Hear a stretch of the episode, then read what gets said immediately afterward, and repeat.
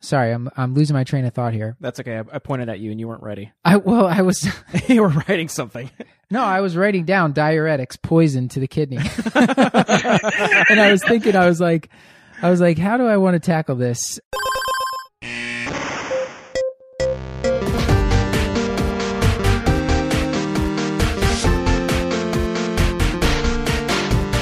Welcome back to the Curbsiders. Hello, Matt.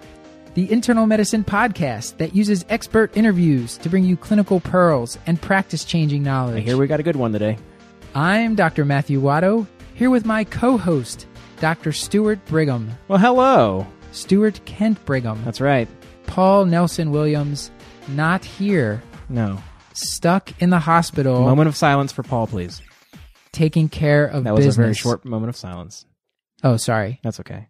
Anyways, so today we have a very special guest. It's Dr. Joel Topf. He's known within the nephrology circles for his blog, Precious Bodily Fluids, The Musings of a Salt Whisperer.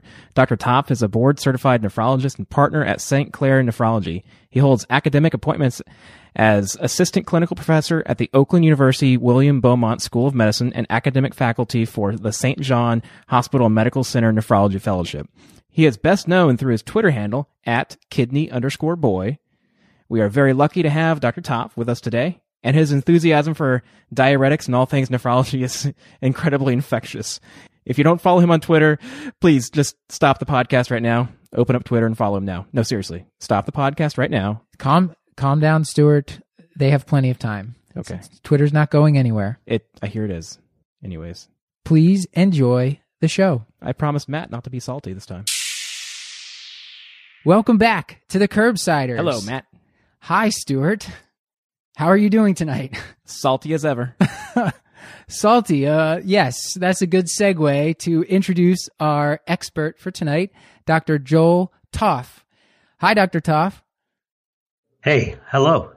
So, Dr. Topf, you are uh, you are you call yourself at Kidney Boy on Twitter, and also have been known to be called the Salt Whisperer. Is that right?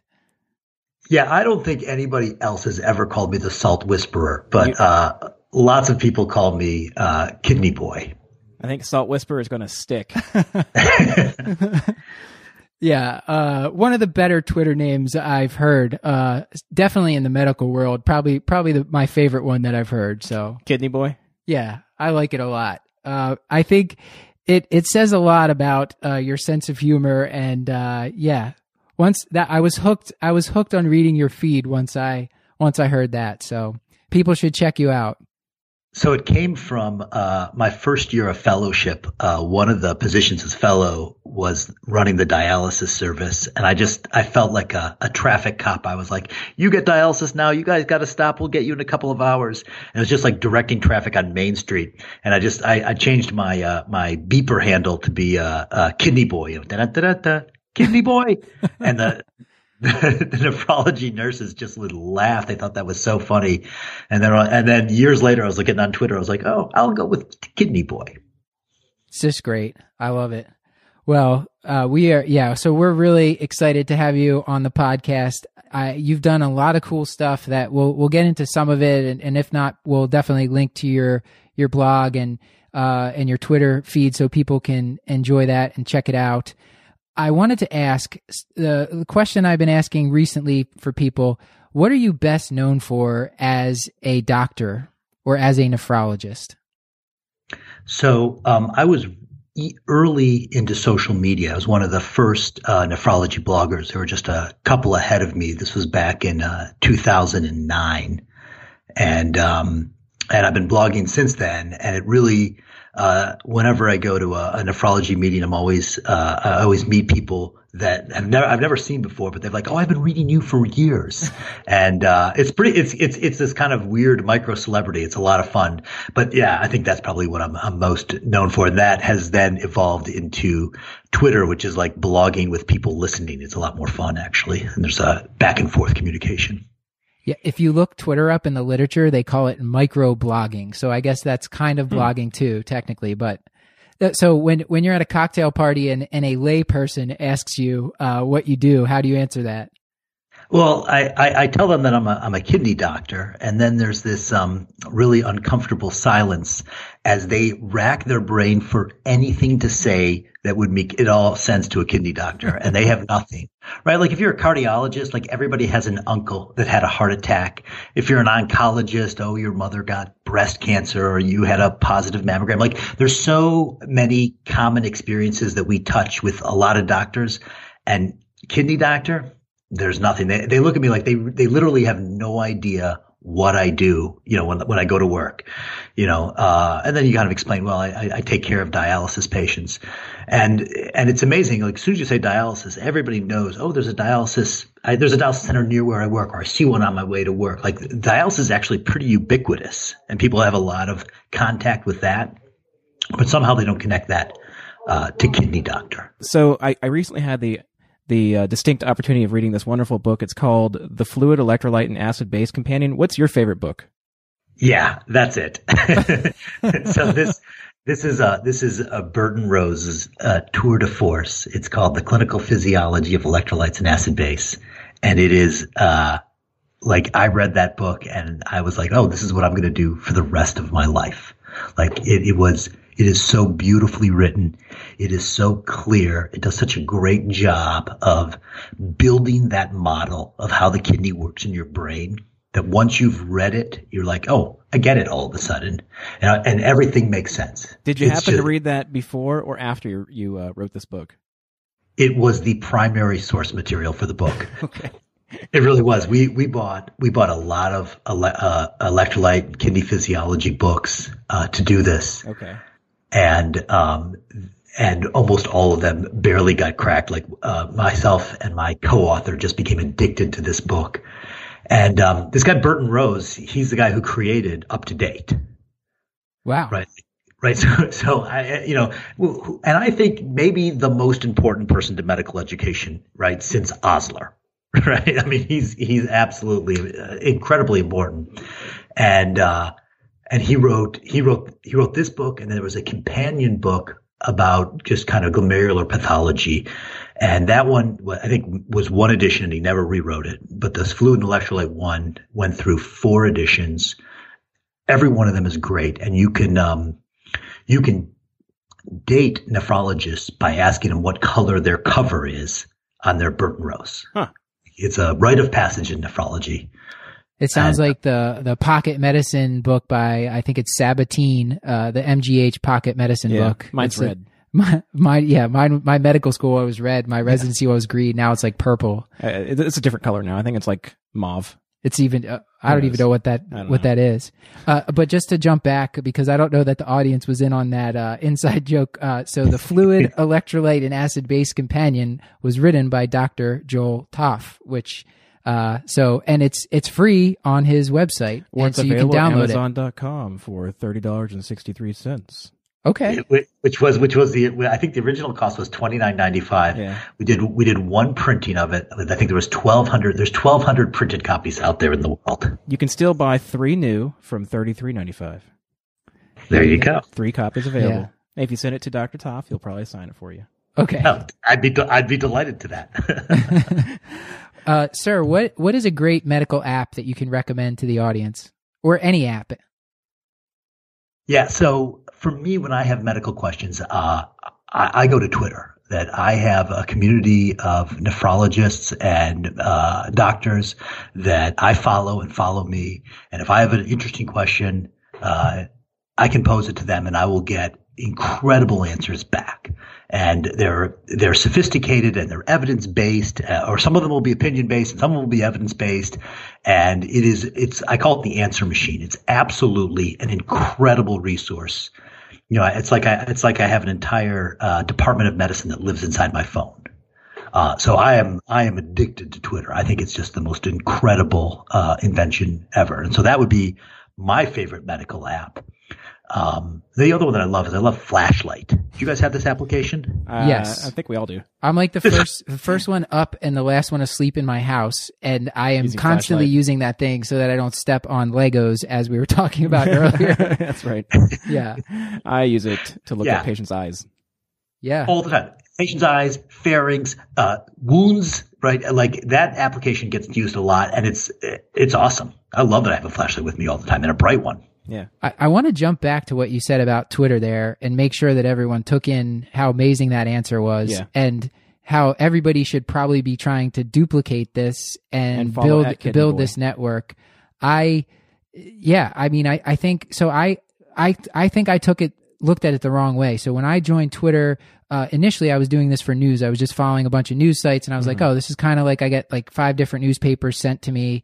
And then I, I tried to do the same thing with medicine, but you're following people and you can pose questions to them. So it's more interactive and you're all helping each other out. And that is a lot more fun. And also probably you get some answers that you would not get from a textbook or a journal or something. Yeah, and I, I had never thought about it like that, to be quite honest. And uh, I think that that's that that's completely changed the way that I would look at it. Ha, do you know have have you and your network just like have you have y'all published this? I mean, it sounds like something that uh, we should uh, be publicizing or just like kind of trying to get other people to do. So, uh, uh, in the nephrology kind of cohort, we have really worked on developing uh, a really good network for people to join. What we have is we have uh, a couple of different events that happen on Twitter to bring people together. So one of them is uh, we do a journal club twice a month. So we did one uh, two nights ago on immigrants. Uh, that have, there was an article in uh, JAMA Internal Medicine about the experience of immigrants with end-stage renal disease and how do they get dialysis in states where they're not able to get into a chronic dialysis unit. And these people live by going to a dialysis, getting dialysis in the ER once or twice a week. And they need to be sick enough to qualify for dialysis. And so they're, they're always holding out to the last minute so that they're, they know their potassium is high and their oxygen levels are low because the worst thing for them is to go to the ER, get evaluated, and told that they're not sick enough, and to go home and wait six hours or twelve hours and come back. And it is it is such a harrowing story. It's a it's a, a it was published in a journal, and it was a it's a you know they'd have a, a whole method section to go through this narrative, but it's just a it's a narrative, and it's absolutely uh, mind blowing. And we had, uh, I think we had 90 people join us on Tuesday night to talk about that article. And lots of people that live in these types of states that take care of these patients and they could give firsthand accounts of this. Lots of people, uh, we had some people from Central America and Mexico, uh, that had other views on this. It was really interesting. But one of the meta purposes of these is to bring everybody together and you start to follow other people that have similar interests right? It's not so useful uh, to follow Beyonce when you want to know about nephrology, right? You need to have other nephrologists. We call it a, we want to develop a personal learning network. And the difference between good Twitter and bad Twitter is getting that the right number of people following you and and for you to follow them. And these kind of events bring people together. We have another one that starts next Tuesday called um, uh, Neph Madness, and this is a uh, this is a spoof on March Madness. So instead of a field of 64 basketball teams, we have a field of 32 nephrology concepts divided across eight different academic regions. And how do you how do you decide who wins? That's crazy. Okay, yeah. So the yeah the obvious question is well, how do you determine winners? So what we have is we have uh, nine uh, members of a blue ribbon panel that vote on every one of the matchups. So there's uh, 31 matchups to go from a team of uh, field of 32 to one champion. And uh, the blue ribbon panel is awesome. We've got uh, past and current president of the National Kidney Foundation. We have the American Society of Nephrology's. Um, she's the director of, uh, of the uh, graduate medical education. Uh, we have a professor from NYU and a professor from Harvard. Uh, it's a, it really is a star-studded cast. We had a couple of people that complained about it early on. We said, well, if you think you can do better, we'll bring you onto the blue ribbon panel. And uh, this will be our, our fifth, fifth year of doing this. And uh, the hashtag Neph, Neph Madness is all over Twitter. And again, it's a great way to build that personal learning network. I met a lot of my friends on Twitter through Neph Madness. That yeah, I I think this stuff is just so cool. Uh, Stuart Stuart and I both very interested in medical education, and this kind of innovation is just great great to hear. So, I guess the last question uh, that we'll ask you in this upfront round here is: tell us something about yourself that we will never forget. So we kind of touched on it a little earlier as I, I wrote a book called The Fluid Electrolyte and Acid Base Companion when I was a resident. I was a med-peds resident and, uh, and I had started this project that I thought would take about a year and ended up taking it four years. It was uh, myself and a friend from medical school, Sarah Faubel. And uh, so as we were trudging our way through residency, we would get a weekend off and we would be just buried behind textbooks and a, and a laptop computer as we tried to write this 500 page textbook. Wow. That's, that's incredible. Yeah. That's not a good idea. Yeah. Well, that is not provide balance in your life. I th- I think what you were saying to us in the pre-recording, you were saying that your your day job, some to paraphrase you, was something about your day job feeds you and your night job feeds your soul, or something like that. So I guess uh, writing this book was feeding your soul, right? Absolutely, that's exactly. Well, before before we take too much of your time, we should we should move on to the main topic tonight. Uh, Stuart Stuart and I wanted to talk to you about diuretics. It'll kind of probably will touch on various topics, but right. diuretics and and treatment of high blood pressure. And yeah, so before we get started, uh, one of Matt's favorite questions is always to ask uh, if the guest can paraphrase a topic in a Wikipedia-like format. So in this case, could you give us a Wikipedia-like introduction to diuretics? Diuretics are uh, selective poisons for the kidney. They allow you to poison very specific elements of the kidney to allow you to influence how the kidney will work, specifically to increase the excretion of sodium and as a consequence of that, water. And we have a variety of different diuretics, and what determines the class is what aspect of the kidney that they antagonize. So how much? I, I, guess the part of what part of what I was trying to do in prepping prepping for this was try to remember. So I actually majored in physiology in undergrad, and I'm sad to say that I, I have I have lost a lot of the physiology that I knew because once I became a physician, there's only so much of it that you need to know. Now, if you're a nephrologist, I think it kind of lends to uh, it, it lends itself to kind of keeping up with this a lot more, especially renal physiology. So, what is the what is the basic renal physiology? Um, and I, maybe we can go one diuretic at a time that, that people should know that, that they really need to know in order to be able to use these medicines and anticipate how they're going to affect their patient. So the functional unit of the kidney is the nephron. The nephron starts with the glomerulus, which is just a, a basket filter, a colander, right? And so it keeps out the protein and it keeps out the red blood cells and white blood cells so that all you do is you get a filtrate that goes through that. Now, uh, the filtrate that goes through there is incredibly high, right? A normal GFR, call it 100 cc's per minute. Now, we only have uh, we have five liters of blood, and we have a normal hematocrit of 40%. So that's 60% plasma, and 60% of five liters is three liters. Now, at 100 cc's a minute, in half an hour, you would have filtered all of your plasma. You'd be done right? You would be dead long before half an hour. And so the essential component after the filtering, after the glomerulus, is you need to reabsorb almost all of that water. And somewhere between 95 and 99% of that water is going to be reabsorbed. And that's the primary role of the rest of the nephron.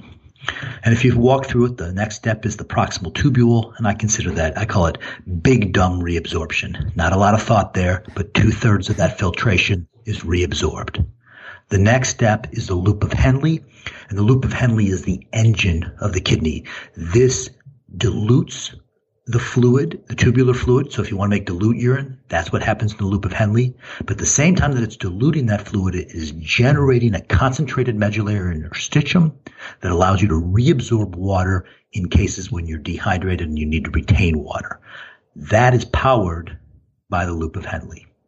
Then you have the distal convoluted tubule, and this is where you start to add a lot of intelligence to the kidney. You get, again, additional reabsorption of sodium and water, but this is going to be more finely controlled. And then you finally get to the cortical collecting duct, right? We've all been tubules before there, proximal tubule, loop of Henle, distal convoluted tubule. Now we're at the duct, the, uh, the cortical collecting duct. And this is the real brains of the kidney where the final tuning of the kid, of the fluid is done. Potassium is secreted, hydrogen is secreted, and then you have urine after that a pretty good summary of where we're going to be. Yeah, that's great. Okay. I, I think I forgot most of that, but it, it all sounds very familiar and uh, it all makes sense. Yes. Excellent. And so from there, you can kind of get a sense of how things are, are going to work. One of the, one of the things that comes up is that that proximal tubule, because it does that big dumb reabsorption, if we had an effective diuretic that would shut it down in the same way that uh, thiazide shuts down the distal convoluted tubule or uh, furosemide or loop diuretics shut down the loop, we would be dead. It would not be survivable. The only way you can shut that down and survive is if it's just not very effective. And so that's going to be your acetazolamide that's going to work there. Not very effective because if it was effective, it would be lethal. Right. And you can even think about that in uh, the RTAs, the proximal RTAs or the type 2 RTAs. Again, if they were completely effective, they would be unsurvivable. They're only partially effective there. They only partially will block uh, secretion there. Or they, it's just because there's just so much happening. Two thirds of uh, filtration is reabsorbed there. It's a huge, you know, uh, major metabolically active area. So we have we have these areas of the tubules. We have our loop diuretics that are going to work on the loop of Henle. We have our thiazide diuretics that are work And thiazide like. and and thiazide like that are going to work on the distal convoluted tubule, right? And you mentioned acetazolamide. What am I missing here? Spironolactone. Yeah, the potassium sparing, so that's a more late distal convoluted tubule. and the uh, and the osmotic diuretics, uh, mannitol, which really act uh, throughout the entire kidney. Uh, sometimes they'll be people will point to the proximal tubule, but they'll really work throughout the entire tubules. Yeah, I guess you could you could probably put uh, the SGLT2 inhibitors in those too, right? Right. SGLT2 inhibitors really are proximal tubule uh, diuretics. Absolutely. Absolutely. It also as it, it acts osmotically too, right? Well, right. That's how all of them act by blocking reabsorption. You the, you have now have an os- osmotic load that stays in the tubule, and that osmotic load is going to hold sodium back. I see. Right, right, because you know, because when if you if you if you walk through the kidney, right, there are no water pumps anywhere. All the water movement is passively following solute. Hmm. Right, there's water. There's water channels. Right, there's the aquaporin channels in the cortical collecting ducts, but those those channels open, and then water will passively flow down into the um, concentrated medullary interstitium generated by the loop of Henle all you've done is open the door and then the water flows down its concentration gradient. Yeah. So I think we can definitely, and we'll naturally talk more physiology. That that's a good review of how the kidneys are working, and and what we really want to bring this to is where as d- providers we're using antihypertensive agents on a daily basis, and just kind of how we can think about them when we're using them. One of the things that that uh, I've been taught, and I I just want to verify with you if you think of things these way this way, but based on somebody's level of kidney function, hydrochlorothiazide versus chlorthalidone versus loop diuretics, you might not have any effect if you're trying to use hydrochlorothiazide in somebody with CKD4, and you really have to think about that. Are there uh, cutoffs for EGFR that you think of when you're using those agents? So, I, I, what you've been taught, I think, is the that's the the dogma, and I think it's a great way to think about this. That you want to use your thiazide type diuretics down to a GFR of about 30, and that as you go south of 30, you want to start to transition these people to loop diuretics. I think that's exactly right.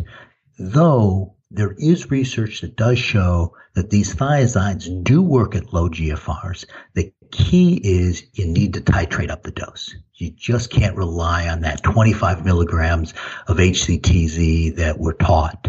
Um, you need to use a higher dose. And I've heard at GFR four, uh, GFRs south of 30, they're talking about 100 to 200 milligrams of HCTZ. I never use those doses. I don't use hydrochlorothiazide. I think it's a lousy drug. I'm a big, I'm a big fan of chlorthalidone. A large part of my practice is uh, hypertension referrals. And uh, a standard move I get when I have a patient, they come in, they always are on an ACE HCTZ combination. Right. And they're also, of course, on, by the time they get to me, they're on a beta blocker and a calcium channel blocker.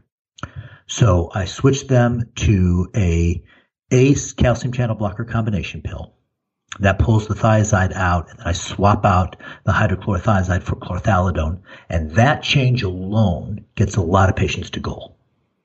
You were saying chlorthalidone versus hydrochlorothiazide. Can you tell us why you like chlorthalidone better? Is it, it was there studies that showed it it lasts longer or it's more effective or is it just kind of obvious when you start using it in practice? Okay, so it's obvious when you start using it in practice. It is way more effective, uh, and a lot of it just comes from the pharmacokinetics. That uh, the half life of chlorthalidone, I think, is two to three days. Right. This is a drug that you literally can use three days a week, and patients will be fine. So you have that patient who's not real reliable with their medications. Chlorthalidone is a great choice. Um, hydrochlorothiazide half life is like two or three hours. So that's why, I mean, you, you, that drug is going to be wear off pretty quickly. Um, it will lower the blood pressure a little bit, but it's just not nearly as effective as chlorthalidone. And so, and, and, in fact, when you make that switch, if you make a milligram for milligram switch from hydrochlorothiazide to chlorthalidone, if their blood pressure is pretty close to goal with the HCTZ, you'll probably overshoot with the chlorthalidone. And likewise, you'll see more hyponatremia and more hypokalemia because it's a more effective diuretic. So to need to be careful. You're going to need to be careful for those types of side effects. So I, I was always told that HCTZ was, was used more often because patients can rem- remember it better, but there's got to be a better reason. Yeah. So I looked up this. I tried to figure out why HCTZ is so much more widely used. And I, I was told it was just a, a much more commercially successful drug in the marketplace. Right, right. Not not for any reason, but better marketing, better manufacturing, better partnerships. Right? It's the drug that it combines with all the other drugs when you want to get a combination, which is something that's super appealing to patients. Right? One pill, two ingredients. Mm-hmm. People love that. Um, and I wonder, and I wonder if some of that comes from the very long half life of chlorthalidone. Do you want to mix a drug with a very long half life with a drug like uh, lisinopril that has a half that has a half life of six to ten hours? Well, if you're selling pills, then yes, right? Because I don't know. Pills. Maybe maybe you want to get in a combination pill. Maybe the idea is to get half lives that are similar. That you want to get pharmacokinetics that are much uh, more aligned. Well, I, I, you know. I was more I was more re- referring to from a, from a I mean you can cut this out of the podcast but from a drug company standpoint if I can sell more pills that means I'm going to make more money which means I'm going to be able to market more versus chlorthalidone if I'm only selling three pills in, you know a week and that's all it takes you're not going to make as much money in the long term. Yeah, that may, that that may be it. I I really don't know what happened behind the scenes and with pharma to result in that hydrochlorothiazide is everywhere. Um, but there's a uh, there was a, I, I kind of feel foolish that I don't know the name of the trial, but there was a large hypertension trial that started out. Uh, it was an international trial, and some countries were using um, hydrochlorothiazide, and other countries were using chlorthalidone, and they were getting these crazy results. Mm-hmm. Where the countries that were using hydrochlorothiazide were getting a lot more events and in the middle of the trial, they said, nope, we're not doing this anymore. Everybody's got to be on chlorthalidone. And so it's one of these great kind of natural experiments where you can actually see chlorthalidone versus hydrochlorothiazide, even though they were never really designed, well, the trial wasn't designed to put them head to head. Kind of by accident, they did get head to head. And, um, and I'll find you the reference so you can put it in the show notes because it's a really, it's a great example, and there's just, it, there's no doubt about it. Uh, chlorthalidone just whips the pants off of hydrochlorothiazide. That's the drug you want. An, an, another, another, another thing that I've been taught. I don't, again, I don't know if this is true or not. Um, because of the benzothiazine in the hydrochlorothiazide, this is why we, you have more of a, more of the endocrine side effects, so hyperglycemia, um, and some of the other uh, endocrine side effects. Is that it, it, do we see hyperglycemia as often with chlorothalidone as we do with HCTZ? I'm not aware of endocrine differences with the drugs. Okay. Um, in terms of the side effects that I usually worry about, I'm really mostly worried about the electrolyte abnormalities, and I think there are significantly right. more with the chlorothalidone. But I've not looked at cholesterol and and glucose? I'm just I don't know. That's a good question. Dr. Topf, I, I want to ask you this question. This comes up all the time for me when I have someone on a thiazide diuretic and they they start to have this hyponatremia sodium's 130 maybe it's 129 you know 129 to 32 132 when i check what do you do with that i I kind of just ignore it. I'm like, oh, they're on a thiazide. That's why it, why it's happening. Do you do, does that change anything for you when you see that in your patients? I'm kind of a ninny. I'm, I'm pretty nervous about hyponatremia. I, I, I don't like seeing those sodiums. I think 132, I might give it a pass there. But if I see 129, I'm stopping the drug. Okay. And probably, and probably at 132, I would titrate their, do- their dose down. That, uh, the, the the dangers of hyponatremia, they're kind of subtle, right? Like, like that patient's not going to get central pontine myelinolysis. That patient's not going to get headaches and vomiting and all and cerebral edema. None of those problems are going to surface in that patient. But the two things that we've seen in hyponatremia that are more insidious is these patients get osteoporosis right? It, that w- these patients will start to move sodium out of their bones to compensate for that hyponatremia. And as their sodium moves out of their bones, so does their calcium. They literally will demineralize their bones from that hyponatremia. And the other thing they get is they get increased fall risk. And and uh, could you imagine two side effects that would be worse together, both demineralization of the bones and more falls? It's a disaster. And uh, we get, uh, at our hospital at least, we get pretty regular consults for hyponatremia. I love it. I love taking care of sodium. And I can't tell you how many consults we get from ortho, little old lady, broken hip, consult for hyponatremia, sodium 128, 126, right? And a lot of them are on thiazides. Yeah. And that's just, you, you don't want any part of that. Let's say uh, I have this case in my practice a lot. Little little old lady or little old man they're on hydrochlorothiazide or chlorthalidone at the low dose, and their sodium's 130. Maybe they're already on two other blood pressure medications. So taking them off that, it means you're going to have to go to something a little bit more unusual. Maybe you'll use uh, unusual or not your first three drugs. So you might use spironolactone, you might use a hydralazine or clonidine or something like that. Because um, now you're you, you already have them on a calcium channel blocker, you already have them on an ACE. Now you're going to have to remove the thiazide. Um, is it serious enough that you would that you would take them off uh, if if they're in the low 130s and they um, and it's going to mean going to one of these other drugs? Yeah, I, I, think I think if they are north of 130, I'll tolerate it. I, I, in my mind, the line in the sand would be 130. That okay. going below 130 is like, no, I'm not doing it anymore. Now, follow up question: When we start someone on a thiazide diuretic, how soon do you want us to be checking? And what's your practice? How soon should we be checking their uh, electrolytes and renal function? I do one to two weeks. When you start someone on chlorthalidone, are you are you ever starting that along with potassium? Are you are you modifying anything in their diet to tell them make sure that you know now that you're on this medication you can have low potassium, low sodium? Do you, do you give them any kind of dietary changes when you're starting them on these agents? Well, well, first of all, all of your anti, all of your hypertension patients, you should be talking about the DASH diet, right? That should be that that should be come. You know, stop telling them to cut out the sodium in their diet because nobody does that, nobody can do that, and it's not all that effective for hypertension.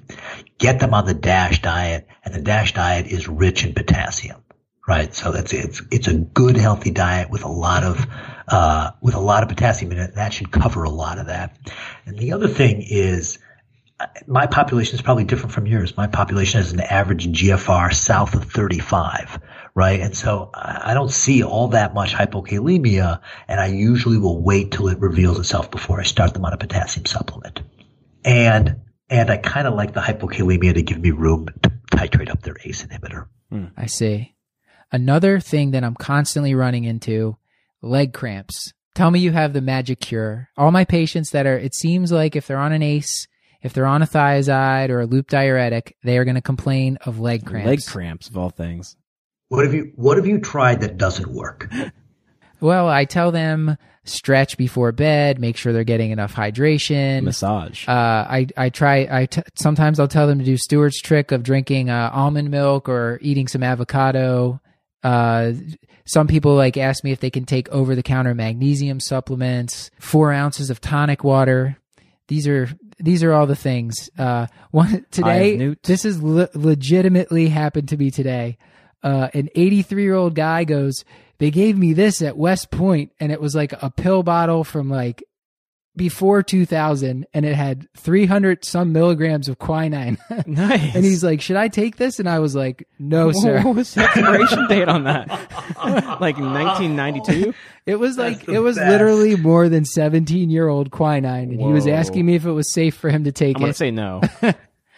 yeah, oh, So uh, forever, I was uh, with leg cramps. I was measuring calciums and potassiums and giving calcium and potassium supplements, and they would come back and said, "Doc, it didn't work," and nothing. And I just, I was frustrated. And then, um, and then I had a uh, a patient with uh, Gitelman syndrome. Right? You remember Gitelman syndrome? This is a, it's like a congenital loop diuretic. These patients have an abnormality. Um, a loss of function mutation in their distal convoluted tubule. So it's like they were born on high doses of um, hydrochlorothiazide. And so they all have uh, uh, hypokalemia, hypomagnesemia, and uh, low blood pressure. And these patients are tremendous um, uh, salt fiends. They just love to eat salt, right? Because they're they're they're salt wasters by nature. And uh, they told me, yeah, when I get cramps, I take pickle juice. Pickle juice. Yeah, I was like, really? And uh, and so I started advising at first my dialysis patients because they get terrible cramps to take a, a tablespoon of pickle juice, and it worked like a dream. And now I use it for my diuretic patients. Now it is a significant sodium load, so you don't want them to be taking it all the time. But for that, the, the, when they get these Charlie horses in the middle of the night and they can't sleep, you hit them with the pickle juice. And I've read some articles since then that have looked at this. This is a, this is a real thing that's been examined for um, for athletes, and uh, they think it's actually not the sodium load and changing the osmolality of the body. That there's something about this very pungent flavor when it hits the pharynx, it changes something centrally that relieves the cramps. Have Have you tried using that for restless leg syndrome? Just I do. Yeah, I, ha- I have. And have, have you had the same kind of results? Uh, I'm, not, I'm not so impressed with my my RLS. Wow, that's Yeah. great. That's great. I can't. I can't wait to try that. I'm so glad I asked that. Well, you I didn't. I on thought you were going to be like, "Sorry, kid, I got nothing for you." or boy? well, and, and, and make sure make sure you, you you maximize the placebo effect, right? Make sure you. I don't normally tell my patients this, but this is a little secret that I was told. Or if you can have a good backstory, you want to you want to you want to increase the theater level to level ten. I'm curious. Did, deliver the did, did he pickle just do that to us? yes, I did. okay. Another back to the uh, back to me giving my patients hyponatremia, osteoporosis, and breaking their legs, That's good, Matt. um, which I feel terrible about. Uh, w- Well, when thiazides are good for osteoporosis. That's what I've been told. yeah, let let's talk about thiazides and protecting against osteoporosis. that way we can make them feel better. Yeah, that's gr- that's great. So yeah, so what we said about hyponatremia is true. You don't want to leave these patients with hyponatremia, but in all the big uh, trials, these patients would be dropped from the thiazide arm if they developed hyponatremia. So, and that's what we should do with our patients, right? We should get them off the drug that causes a side effect that's going to cause osteoporosis and falls. But that's not everybody. Most patients take this drug with no problem and their sodium is fine. In most, in those patients, which is the vast majority of them, this drug will lower their urinary calcium. And where was that calcium coming from? To some degree, it was coming from the bones. And so you are, by lowering their urinary calcium, you are increasing the calcification of their bones. And we've got data that shows increased bone mineral density. And we've got data that shows decreased fractures. Um, there was a, uh, there was a meta-analysis, a Cochrane meta-analysis, and and, and you're re- I'm reading the methods or the or the results, and they said we had 400,000 patients. I had to go back and reread that. I had never seen such a large number. Now that was observational data, but in observational data, 400,000 patients, 24% reduction in fractures. Not we're not talking about bone density. We're talking about real outcomes here. And then uh, we were talking about um, the ALLHAT trial. ALLHAT trial is a huge trial. I think it's 45,000 patients. And in the ALLHAT trial, they went back. Again, it wasn't part of the primary outcome, but they went back and they looked at, well, how many people had fractures? And there absolutely was a significant reduction in fractures on the chlorthalidone, and that's a randomized trial. That's as that's as going to be as high quality data as you're ever going to get. And so I believe that this is really good for these patients that have uh, a low bone mineral density. Hopefully, at my patients, since they're on they're on a th- thiazide, uh, maybe it's balancing out me letting their sodium drift down. It's it's like one patient that I was specifically asking about, who I'm I'm gonna have to call tomorrow and uh, pull her off her thiazide. But I'm glad this is why we do the show. I gotta I gotta figure out what things I'm doing wrong. So I appreciate you uh, being honest when I ask that question. Stuart, I know that you wanted to talk a little bit about uh, resistant hypertension. That's right. So uh, one thing that, that we do quite often, and this is this is actually as a born out from the Pathway Two trial, is our patients that are on maximal dosage for multiple antihypertensives and are still not at goal. We've started to put them on spironolactone, um, starting around 25 milligrams and titrating up to 50 if they can toler- tolerate it, based on uh, electrolytes and um, uh, I, I, guess gynecomastia, I suppose, as well. So what is your your take on using spironolactone as a uh, drug for resistant hypertension? So I, am going to ask you: Is it as magic in your hands as it is in mine? It it actually it, it really does seem to have been that that way for multiple patients, but I, I don't know. What do you think? It's abs- it's absolutely true that this is this is one of the great uh, secrets to resistant hypertension. This drug, aldosterone antagonist, it's actually it's actually really all of the potassium sparing diuretics. So okay. there's really good data. Di- uh, excuse me. There's really good data also on amiloride. Uh, at least the data that I saw was specifically for African Americans, uh, which is most of my resistant hypertension population. But spironolactone, eplerenone, amiloride, these are great magic bullets for that resistant hypertension. And oftentimes they'll come to me uncontrolled on five or six drugs mm-hmm. and I'll get them on spironolactone and I'll be able to uh, right. uh, peel off those drugs and they'll go from six drugs to maybe two or three. Yeah. I've, it's, I've, I've seen this happen. I've seen this happen many times. Yeah. And this, this is backed up in the literature. There's, there's, there's, there's a lot of literature that supports this. This is a, this is the right way to do it. One of the questions I always ask myself though is, should I be checking a renin to aldo ratio first before I do that or just put them on it? So you, if they're resistant hypertension, right, if they meet the definition, so four drugs, including an adequately dosed diuretic, and they're still not controlled, you need to get the, well, we'll, we'll get to it. You should get the renin, or the aldo-renin ratio. Okay. Because if they have an aldo-renin ratio greater than 20 and an aldo level greater than 14, they meet the definition of primary hyperaldo. And if this is a patient that could tolerate major abdominal surgery, you need to look for a functional adrenal adenoma. You need to make sure they don't have Conn syndrome because you could cure them with an adrenalectomy. Now, if, the, if it's your 82 year old patient, you're never going to send them for this surgery. You don't need to worry about that. Oh, you haven't seen our patients yet. Well, okay. If, I mean, if you had 82 year olds that can tolerate abdominal surgery, go to it. I mean, I, you know, I've heard things about Texas. I've never believed them, but if they, if it's a patient who can tolerate surgery, that's exactly what you want to do. You've got to check that uh, uh, Aldo renin ratio if they have that ratio is too high, so the ratio greater than 20 with an aldo level of less than four, of more than 14, you have to have that second part because uh, some of these renins come back like 0.01 and also the ratio shoots up really, really high. They need to have a high absolute aldo level also. Uh, then, then you need to confirm it by trying to suppress the aldose. You need to make sure the potassium is corrected, and then you sodium load them with a liter of saline, and then you repeat the test. If it if they're unable to suppress their aldo with normal potassium and a and uh, a full sodium load, then you send them for a, a selective adrenal vein sampling. And when you do this, the side with the adenoma will have a sky high aldo, and the contralateral side will be completely suppressed and have no aldo. Once it lateralizes, then you go take it out. And, they, and it's amazing that like the patient who's had hypertension for 15 or 20 years goes from, you know, four drugs and poor control to, uh, one drug or no drugs. It's amazing. Before I tag you in as the nephrologist for this, what workup do you want me to have done for secondary hypertension?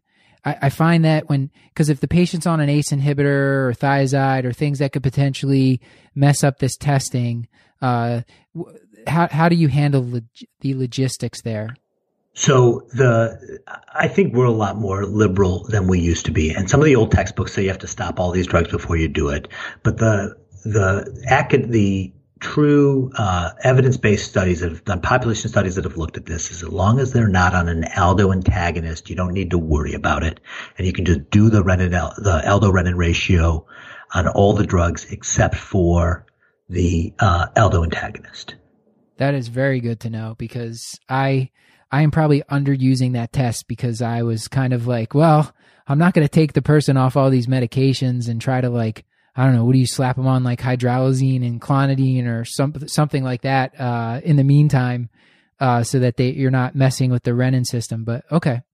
I, I you know, the one that kills me, I had a, uh, I had a young woman and uh, she came in. It looked like clearly uh, uh, resistant hypertension. She had a low potassium. I was sure it was primary hyperaldo, and uh, she was in the um, she was in uh, uh, the, that ER section where they can stay overnight for a, a night. The and um, and I thought I could give her spironolactone, an inexpensive drug, and control her blood pressure. But the right thing to do is uh is do the test so I told her, hey, I want you to follow up in clinic. We're going to set you up. We're going to try to suppress you and see if this thing still check a renin aldo ratio or aldo renin ratio. And I said, I gave her my card. and I sent her home, and I didn't see her for five or six years. Turns out she'd lost her job. She'd lost her health insurance. And the next time I saw her, she needed to start dialysis. Oh man. And, and I and I it just killed me. I just thought, you know, if I'd given her this inexpensive drug, spironolactone, I'm sure I would have fixed her blood pressure and uh, she would be doing fine. And uh, she's still my dialysis patient. Like I still, I still see her, and that mistake just it, it haunts me. I really think I did a huge disservice for her by by just saying, "Hey, the right thing to do is, you know, got to do the test. You got to check this, right?" And especially in a young woman, you know, the uh, that she was a, a real setup for uh, an adrenal uh, adrenal adenoma. But who knows if she would have taken it? And I'm sure she saw other physicians in that five to six years, and someone else could have potentially started on that. So I don't know. It's totally on you, but I. I have a I have a huge guilt streak in me too, sir. So I probably I probably would have felt the same way. Well, he he lays us up bare. Um, I, have got one quick question about spironolactone. How how real of a concern is spironolactone's uh, anti-androgen effects? I think at the doses that you were talking about at 25 to 50, you're just not going to see it very often. Now, remember, it's a competitive inhibitor. So if patients have very high aldo levels to begin with, you're going to need to use more of that drug. So when you get a real primary hyperaldo, you may be needing 100 milligrams or 100 milligrams twice a day to control their blood pressure. Wow. And at those doses, you're going to see it. But I do see it. I have had a number of men at 25 milligrams a day develop a nipple tenderness.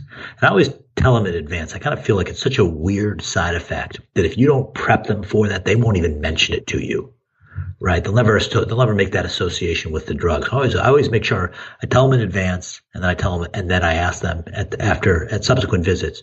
Usually, it's so weird that they remember it and they'll bring it up if it happens.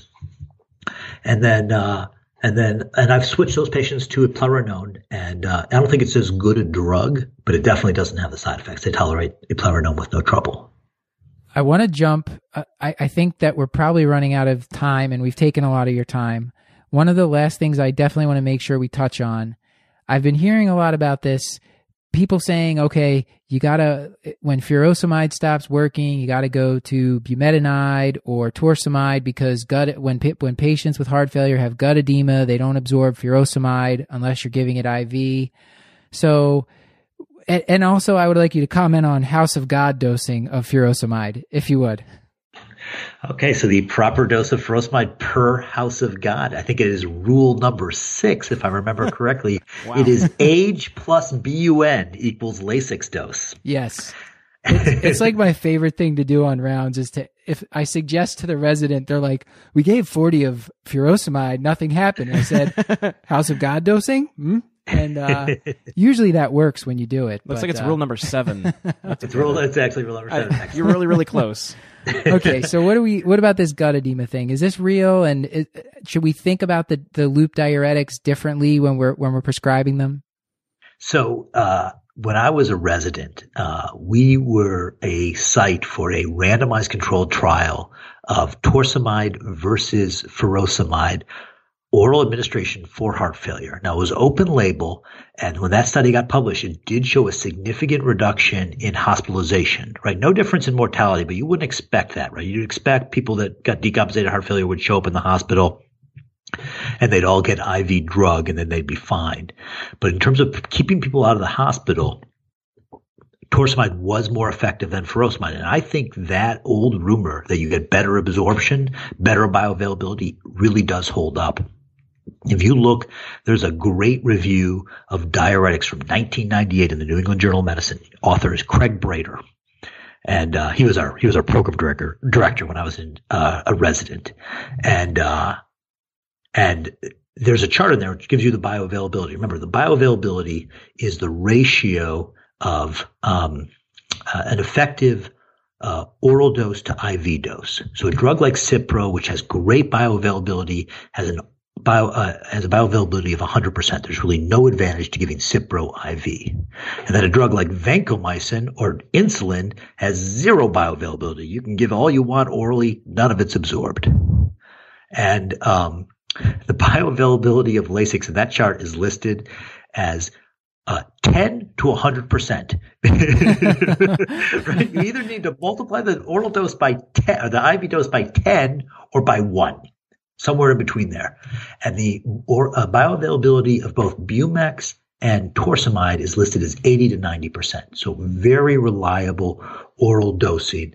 And that's been my experience also. So, and then the other advantage that torsemide has is its, uh, its half-life is about two or three times as long as furosemide. And so you can get away with once daily dosing with torsemide uh, for antihypertensive effect that you really can't with furosemide.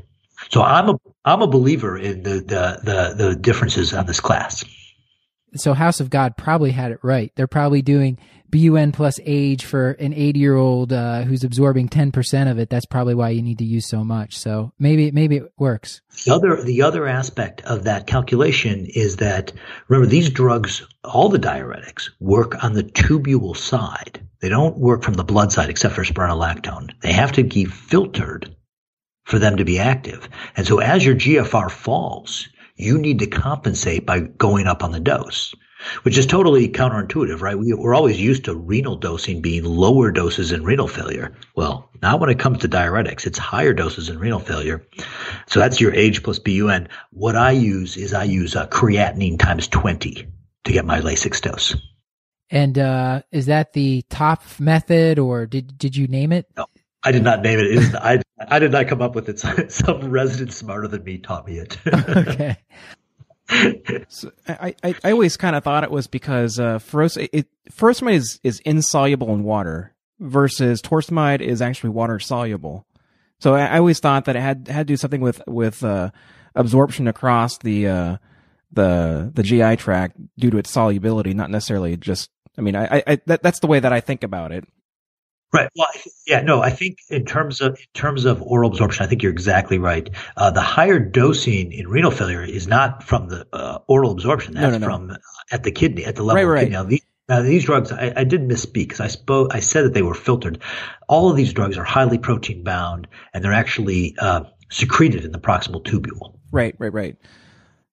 Um, another question that I had was was for dosing Lasix. So I, I was I was speaking to uh, one of the nephrologists that I work with, and uh, he was telling telling me when I sat down and went over some of these before we were going to talk to you that if you dose Lasix once daily, then you end up having a uh, a sodium retention uh, in the evening time when you would typically dose or redose Lasix because it's just a, a, the way that your body's responding to the natriuresis with the first dosage of Lasix. Is is there some clinical implication to this this this sodium shift, this diurnal sh- sodium shift, if you don't redose sodium twice daily versus once daily?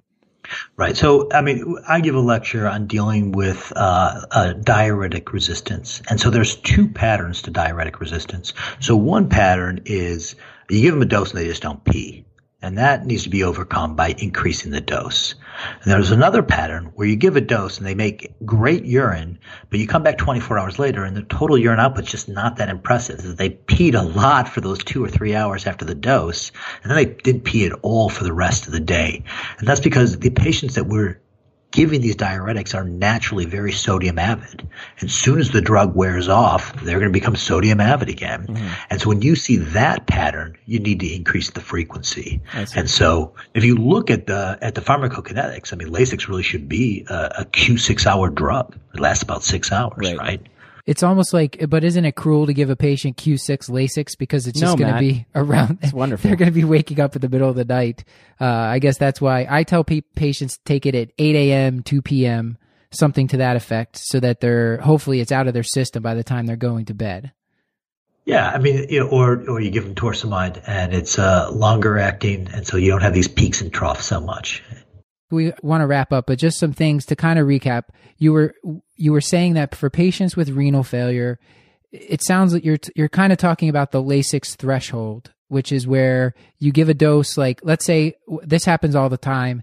patient comes in, they're they're an older patient. Uh, they get 20 milligrams IV Lasix instead of 40 or or 80, and they they get 20. You come back within an hour, they really haven't started to pee at all so what do you do there? Do you do you wait until that dose wears off? Do you do you give another 20 or do you just give them the bigger dose on top of the 20 cuz the 20 didn't do anything? I'm, I guess I'm kind of asking about stacking of doses.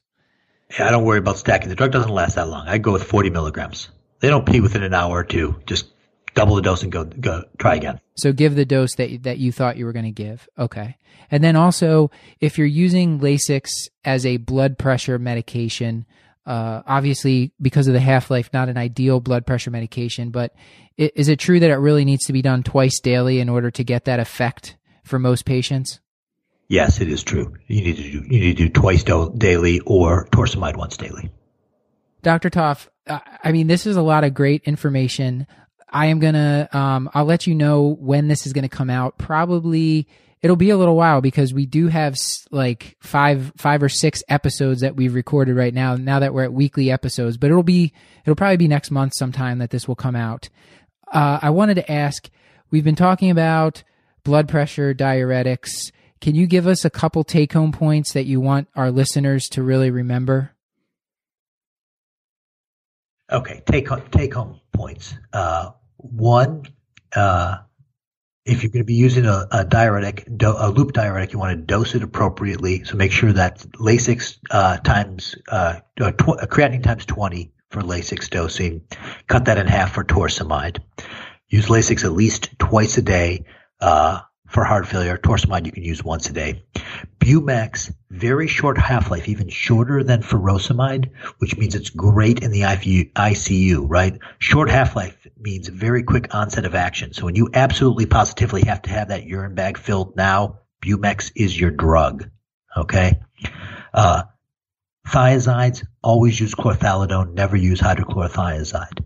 Make sure you check their calcium, their uh, potassium, and their sodium. Hyponatremia is a real problem, and those are the ones that get sick because the sodium drops very fast. In resistant hypertension, be quick. I think you should be quick to reach for the aldo antagonists. I'm a big fan of spironolactone uh, 25 milligrams daily. Be careful about that potassium, especially if they have CKD stage three or they're elderly. They will run into hyperkalemia, so you'll want to watch that. And then new piece of information that's actually pretty cool is if they have, if you're dealing with uh, nephrogenic uh, diabetes insipidus, letter to the New England Journal of Medicine showing that um, acetazolamide is wildly effective at reducing their 24 hour urine output. Um, the textbooks tell you to use a thiazide type diuretic, and this acetazolamide just beats the pants off of it. Great. Thank you so much. Sir, any questions for us before we let you go here? I think I think the stuff you're doing is great. I think you guys. Uh, I've been I've been uh, just it's the whatever that new uh, curbsiders pops up on my on uh, my app. I, I, it's the first thing I read. I listen. I love it. You guys are doing great work. Awesome. Yeah, well, uh, we feel absolutely the same about you, sir. Uh, very, very glad that we've met up with you via social media and uh, would encourage our listeners to start following you on social and checking out your blog and your book. And I want to see you. I want to see you guys in NephMadness. I'm going to be looking for your entries. I want to see. I want to see some curbsider entries there. All right, Okay. we'll, we'll see what we can do. That sounds awesome. All right, sir. You have a great night. You take care. All right, take Bye. care. Bye. Bye. This has been another episode of the Curbsiders, bringing you a little knowledge food for your brain hole. Yummy. You can find show notes along with links to any articles, books, websites, or apps mentioned on the show at thecurbsiders.com forward slash podcast. You can also sign up to receive our monthly newsletter summarizing key tools, tips, and tricks for your practice at thecurbsiders.com forward slash knowledge food. Practicing alliteration, I see. We're committed to providing you with high value, practice changing knowledge. And to do that, we need your input. So please subscribe, rate, and review the show on iTunes or send us an email to thecurbsiders at gmail.com. You can recommend a future topic or tell us what you love or hate about the show. And finally, you can follow us on our page on Facebook, Instagram, and Twitter at the Curbsiders. Until next time, I've been Dr. Matthew Watto. Here with Dr. Stuart Kent Brigham and no Paul. Good night. Paul is sitting in a dark room with one of his cats watching his 150th movie of the year. Hmm. He's ahead.